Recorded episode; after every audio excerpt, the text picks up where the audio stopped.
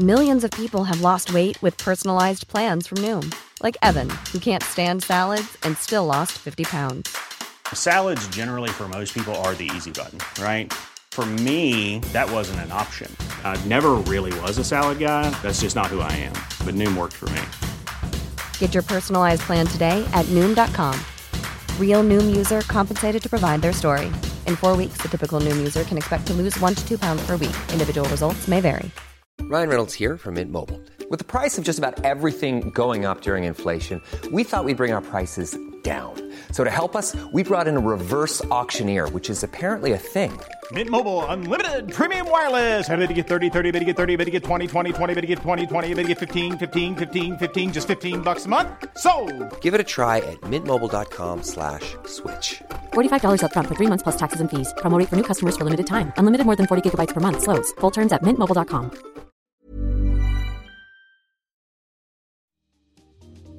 Welcome to Face to Face. This is a show about change and about what's next. It's a show that wants to ask questions, peel back the layers of our average everyday experience, and go beyond scratching the surface. We interview amazing people with incredible ideas and stories who have done wild, weird, and wonderful things. Remember that imagination shared creates collaboration, and collaboration creates community, and community inspires social change. I'm David Peck, and this is Face to Face.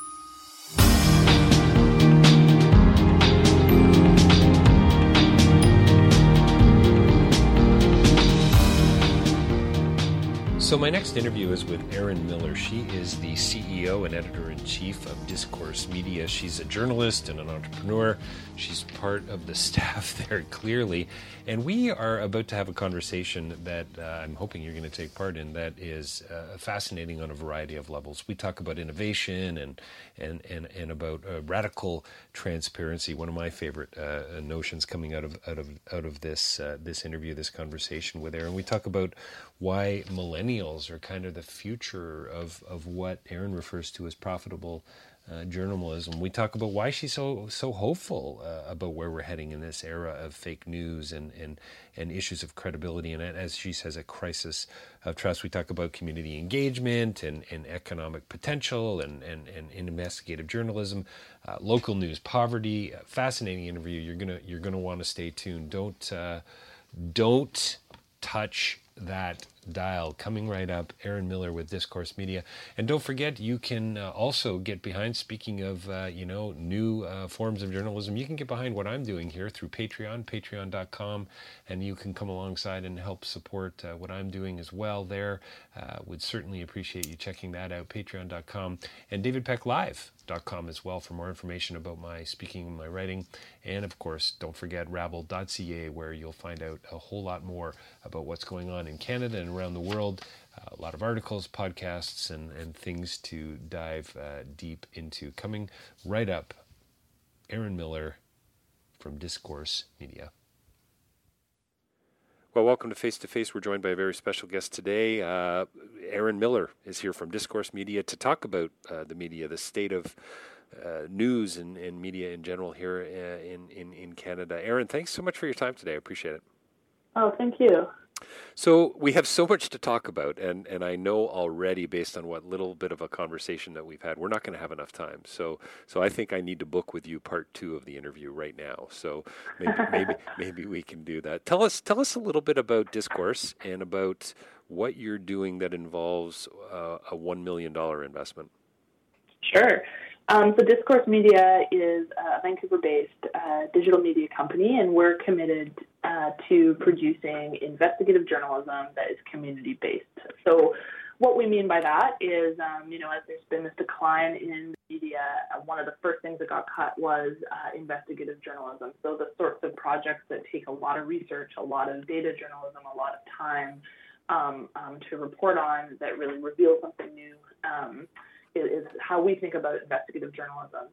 Um, there's really that tradition that we're trying to um, bring back, um, but doing that in a very new digital way, mm. um, and that's where the community engagement piece comes in. So um, we're really trying to figure out new ways of of um, bringing our community that are somehow involved in the issues that we're reporting on into our reporting, um, so that we can be uh, integrating their knowledge so that we can make sure our reporting is super relevant to what's going on on the ground.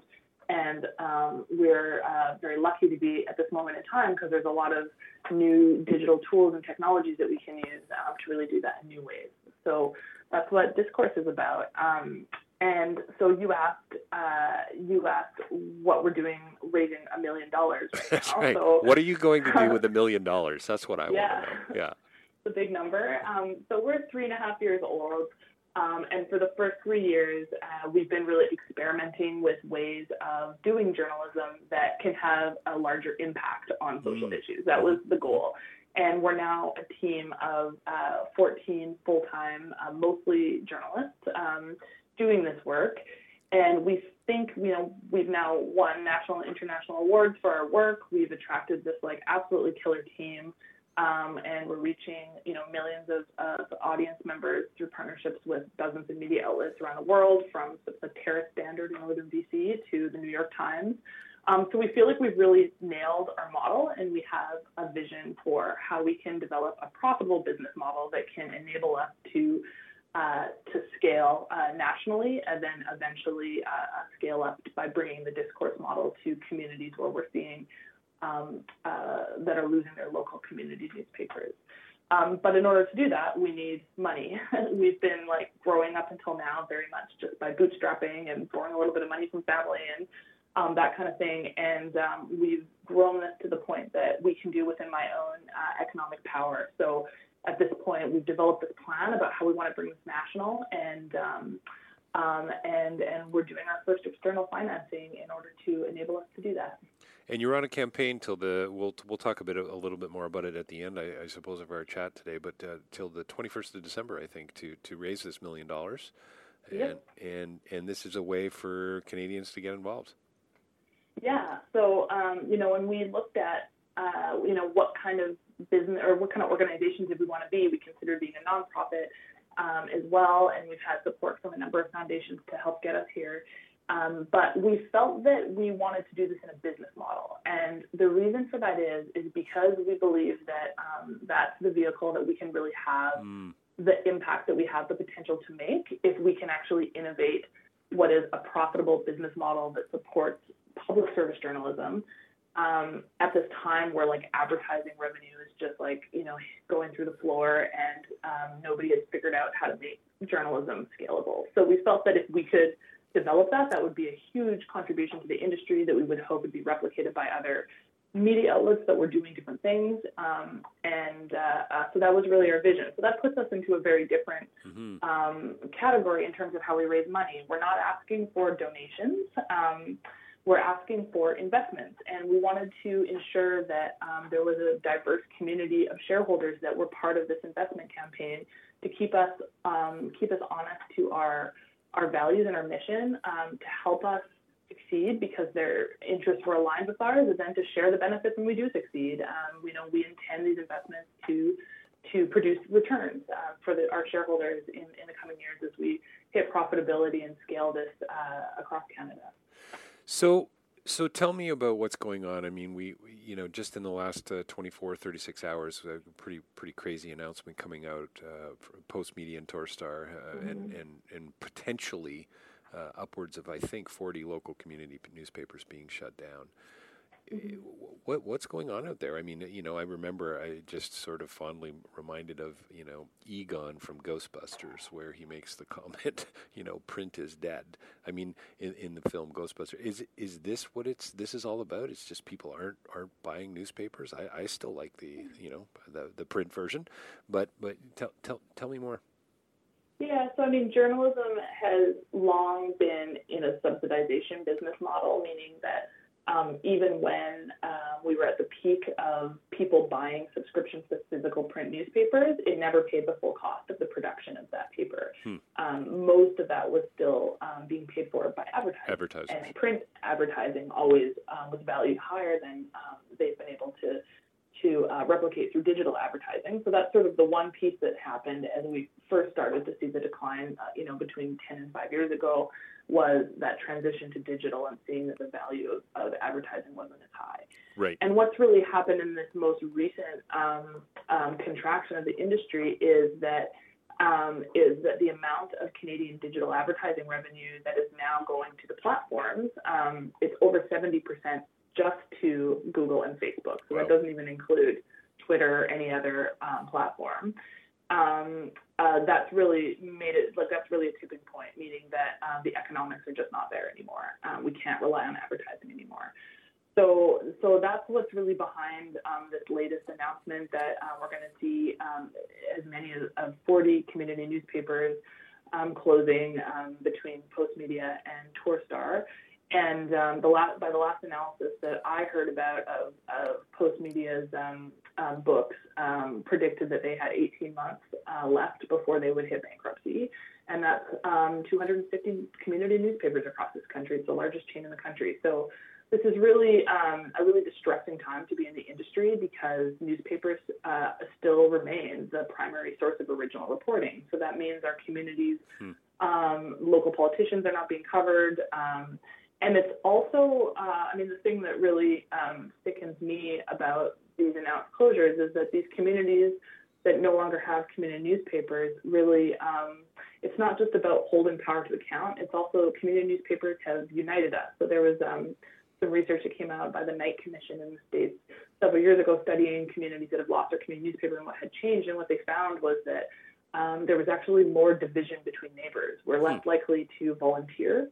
We're less likely to um, um, to trust our neighbors. We're less likely to vote if there's not a community newspaper. So it's those sorts of impacts that um, um, that um, you know we're uh, we're really going to see in the next while. And so, I mean, it's all the more reason for to, to start really rebuilding something new, and that's what we're trying to do. So, tell, tell, so tell me about this notion of profitable journalism. I mean, that almost sounds in a way oxymoronic, but I mean, obviously, it probably doesn't sound that way to the journalists and people who are you know raising families and trying to get paychecks and so on. But is there it, it, does that bother you in any sense? Does that open you up to some sort of ethical liability down the road? Um, well, I actually think the uh, counter to that. I mean, I, I, told you a little bit why we chose this in a business model as opposed to a nonprofit mm-hmm. model. Mm-hmm. Um, and I mean, certainly, I'm um, I'm not. Uh, uh, I, I, haven't gotten into the journalism business primarily to make money. Right. That's way easier really? to make money. Really? Is that? Are, um, you, are you sure that? Yeah. Yeah. But what we saw in the states after, like the digital disruption there, has is a little further along than it mm. is in mm. Canada. And when we were developing our business plan at Discourse, like we really studied what was happening in the states and in European markets as well. And what we found was that there was this huge nonprofit news sector that popped up um, in the states that is doing some really amazing work, like ProPublica right. and our partner, um, the Center for Investigative Reporting, and the Reveal podcast, for example. Um, and their funding model is essentially that they get um, small donations, but mostly large foundations giving them grants to do reporting around certain issues. And we don't have the same pile of private money here in Canada that um, there is in the States. And there's also some other barriers to why we don't see foundation money going into journalism um, as much. There's some CRA rules and stuff that we don't need to talk about, but um, but I think the reality of that is that the Melinda and Bill Gates Foundation essentially get to decide what topics are reported on and what are not. Right, right. And yes, these organizations have editorial independence in the stories that they're choosing and all of that um, at the sort of story and editorial level, but um, but it's still it's still a model that is making the overall industry responsive to um, to the needs of, of private money as opposed to being responsive to the needs of individuals. So we're trying to do this in a business model that is asking people to pay for this, and we want to do a business model because we want to make it scalable so that we can really have a large impact. Um, so I actually feel that this is more values and mission aligned for me as opposed than um, doing a different model. So that's why we've chosen to do it this way. How how how are millennials changing the way uh, that news is not only and I'm I'm uncomfortable with use, even using the phrase consumed. There was an interesting article recently by Martin mm-hmm. Scorsese about about film and and and he said, you know, movies aren't meant to be consumed; they're meant to be experienced. And I wonder if there's something similar to that about news. And yet, it seems, and even CNN has shifted recently. Their mm-hmm. online platform is way more digital. Uh, sorry, not way more digital, way more video based. Something mm-hmm. that doesn't really appeal to me. I'd rather read the article. I'd rather read the op-ed mm-hmm. than watch a two and a half minute video. So I'm just, mm-hmm. yeah. What what what are what are young people doing to the landscape? Yeah, well, I mean, one big shift, and um, this probably does reflect your uh, uh, your experience, is also that we're consuming and discovering what we're uh, the content that we're consuming through social platforms, as opposed to saying going to homepages of publications. Right. So um, yeah, I used to check the Globe and Mail homepage every like every five minutes. It felt like I, I don't even think I do it daily anymore. And um, and I'm assuming that I'm going to discover the stories that are most important through um, through Facebook, through Twitter, through the different platforms that I'm just like kind of constantly engaged in conversation. And that experience is very much reflects um, what younger people are Mm-hmm. um, doing. I am a millennial, so I'll um, I include myself in that group. Um, so what that means is that we're consuming media from a lot more sources than we used Right, to, right. um, and that has really changed the dynamics of trust in in journalism. So um, so uh, millennials are uh, over 60% of our audience falls between 20 and 40. So we think about this group a lot, and um, um, they are are distrustful of the journalistic process. Um, they do tend to have a little bit more trust in those sort of legacy brands uh, Right. of media, Sure. but they still don't really trust them, and they're trying to figure out what to trust. So that's one big thing. Um, definitely, uh, video is, is a huge trend right now, and that's being pushed forward by Facebook's algorithms that are um, uh, really rewarding um, um, smart social video production by by pushing it forward and getting really broad reach. Um, so that is one thing that we're seeing, but I don't know if that will have staying power.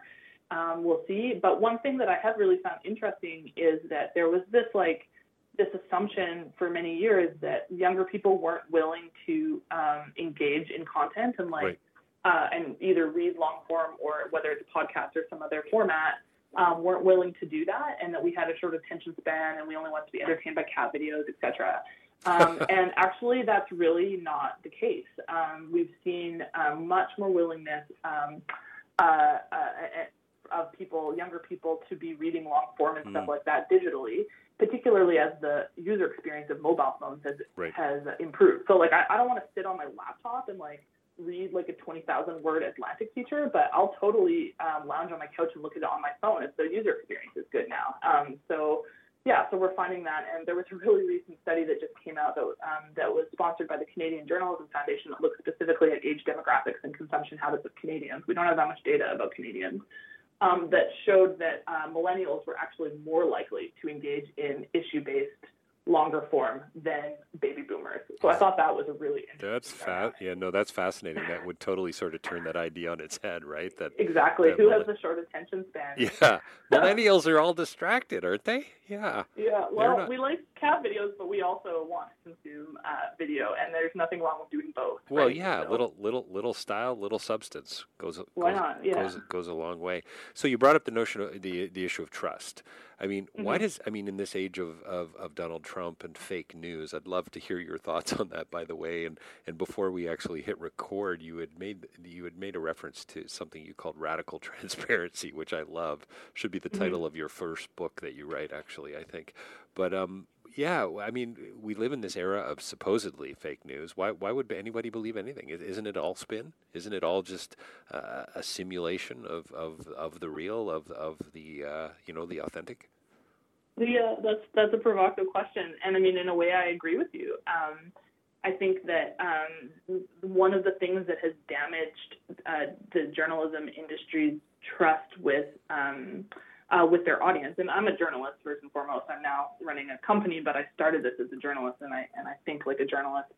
Um, and um, is the fact that we pretended that there was objectivity, and Mm, the nice. voice and the tone of news, Right. the way that we're trained to report, is this sort of authoritative voice of God tone, where it's like you just have to trust me based on because I'm the one broadcasting the information that I think that you need, and you just have to trust me that this is accurate and that this is balanced and all of that. And um, and I think what has happened, particularly in the last you know year and a half, as we saw this really really damaging presidential um, campaign and and fake news from Russia and all of these things, is that there's been this awareness among among um, people, you know, people who care about issues and care about news, and that's not everyone, of course, but um, that hey, like we need to value journalism, we need to think differently about it, we need to be thinking critically, and that's led to a lot of um, focus on on how do we, uh, how can we how can we build more trust with audiences? And so we at Discourse, we actually think that that's the primary problem that we need to solve for as journalists. And we're doing that by thinking The, about the, our voice the, the, the credibility question. the credibility question. Like, if we can put forward work that somebody who, um, I mean, particularly because we're a new digital brand, Right. and that's you know, and, and it's people don't know how to judge which digital brands to trust and which not to. That we know if we're going to build credibility with a large enough audience, if we're going to be successful, that we need to do it in such a way where you can consume our content and immediately have a, an idea that you should trust it. So we're doing it by really changing our voice. And um, as like a long form magazine writer who was trained in the old school, some of this come, is kind of counterintuitive to me, like this idea that we should place ourselves always as journalists in our piece and acknowledge where we're at in our journey of expertise and show how the sausage is made and talk about our sources and be clear about the process and um, behind journalism and verification and like what are the limitations of our certainty about things and why did we choose this source over that source and so and, and you know it's it's a careful balancing act because we also don't want to just be navel gazy like nobody needs to hear Right. like Well, what's all the so details of how I do my job but there are like visual signals and tone signals that we Yeah. can give to people It's Yeah. it's so interesting. I mean, it sounds like we're we're, we're in an ethics class, a philos- uh, philosophy class of, of, of years ago, and probably of, of yesterday too. But just those some of those questions that you're asking are so so relevant. I have a ten and a twelve year old, and, and and watching them grow up with with digital in a way that I certainly didn't have, and where where will uh, where will that credibility question for them begin and end? You know, as they continue to not only hopefully become more literate with this stuff, but but actually I'm hoping and trusting a little more critical and reflective and, and, and wanting to go you know wanting to go a little deeper. And and uh, are you hopeful? I'm totally hopeful. Um, you know, I actually feel more hopeful at this point in time in my career than I have in my entire journalism career. That's And fascinating. I mean, that might sound insane because it's like there's like this total crisis happening in media and in politics, but uh, I feel like some of the forces that are are just like that have been holding the system back from really like transforming um, are at tipping points. You know, like that stat I mentioned earlier about advertising. Like Right. advertising, advertising incentive model is just like completely, um, yeah, just completely uh, uh, messed everything up because what it did was it incentivized editors and journalists and content creators to treat their audience as like the source of eyeballs to sell to advertisers, um, and the incentives were just so upside down. Where you know it was better off to trick somebody into clicking on something, even if you you know if you ever clicked on a headline, like this article isn't even about this, you know. right. Um, yes. That's how we got to a crisis in trust, or Right. or that like really formulaic stuff that you know is just um, clickbait and all of that. So this is starting to fall away, and we're really going to see like a really fundamental shift as as um, revenue strategies are moving away from advertisers to asking for audiences to pay for things. Um, and uh, and audiences are more willing to pay for things because of this crisis of politics. Because now they say, oh wait, we need to value this. And you know, we're seeing now at the New York Times that almost 60% of their revenue is coming from their audience as opposed to Mm, advertisers. Right. The Globe and Mail is now over 50%. Um, and I think that's exciting because that means that media has to stop and say, hey, like, how do I create real value Right. for Right. the consumers of this as opposed to how do I create value for advertisers? And those are very, very different things. It's it's amazing that you are so hopeful. I, I mean, you can really hear it in, in your voice, and you're clearly passionately committed to the cause and to, to moving this whole thing forward, which I think is just remarkable. And what I love about what all of you guys do is it's about the conversation. It's it's about the dialogue. It's about asking questions, and isn't isn't that really what good journalism or great journalism is all about? Tell us just as we wrap up here. Sadly, we have to go. What what what can we do again? We can invest uh, minimum investments two hundred and fifty dollars. Um, how do how, how can we go about doing that? Yeah, so we um, are on a um, uh, we're on a, a platform called Front Funder. So that's uh, Front Funder with only an R at the end, not an ER. You know, Right. new digital name. Um, and you can find Discourse Media on there and invest through that process. It's a little bit more complicated than Kickstarter because you're actually an investor and a shareholder. You have to go through a process. We don't see any of that data though. Um, and um, and also, if you're in Vancouver, we're doing a really interesting event um, on um, uh, December 7th, next Thursday, uh, in conversation with a celebrated U.S. Uh, media critic, Jay Rosen. Um, we'll be talking about uh, this crisis of trust and why it's one of the most exciting times um, to be innovating in media. Amazing. Well, listen, thanks thanks for your time today. We've been uh, chatting with Erin Miller. She's the CEO and editor in chief of Discourse Media, a journalist, and a um, I would say a passionate and committed entrepreneur. Erin, thanks so much for your time today. Thanks so much. I'm going to let you go. Okay. Bye bye.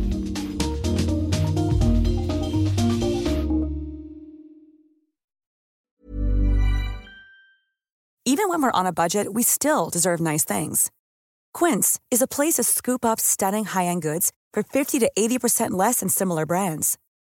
They have buttery soft cashmere sweaters starting at $50, luxurious Italian leather bags, and so much more. Plus, Quince only works with factories that use safe, ethical, and responsible manufacturing. Get the high-end goods you'll love without the high price tag with Quince.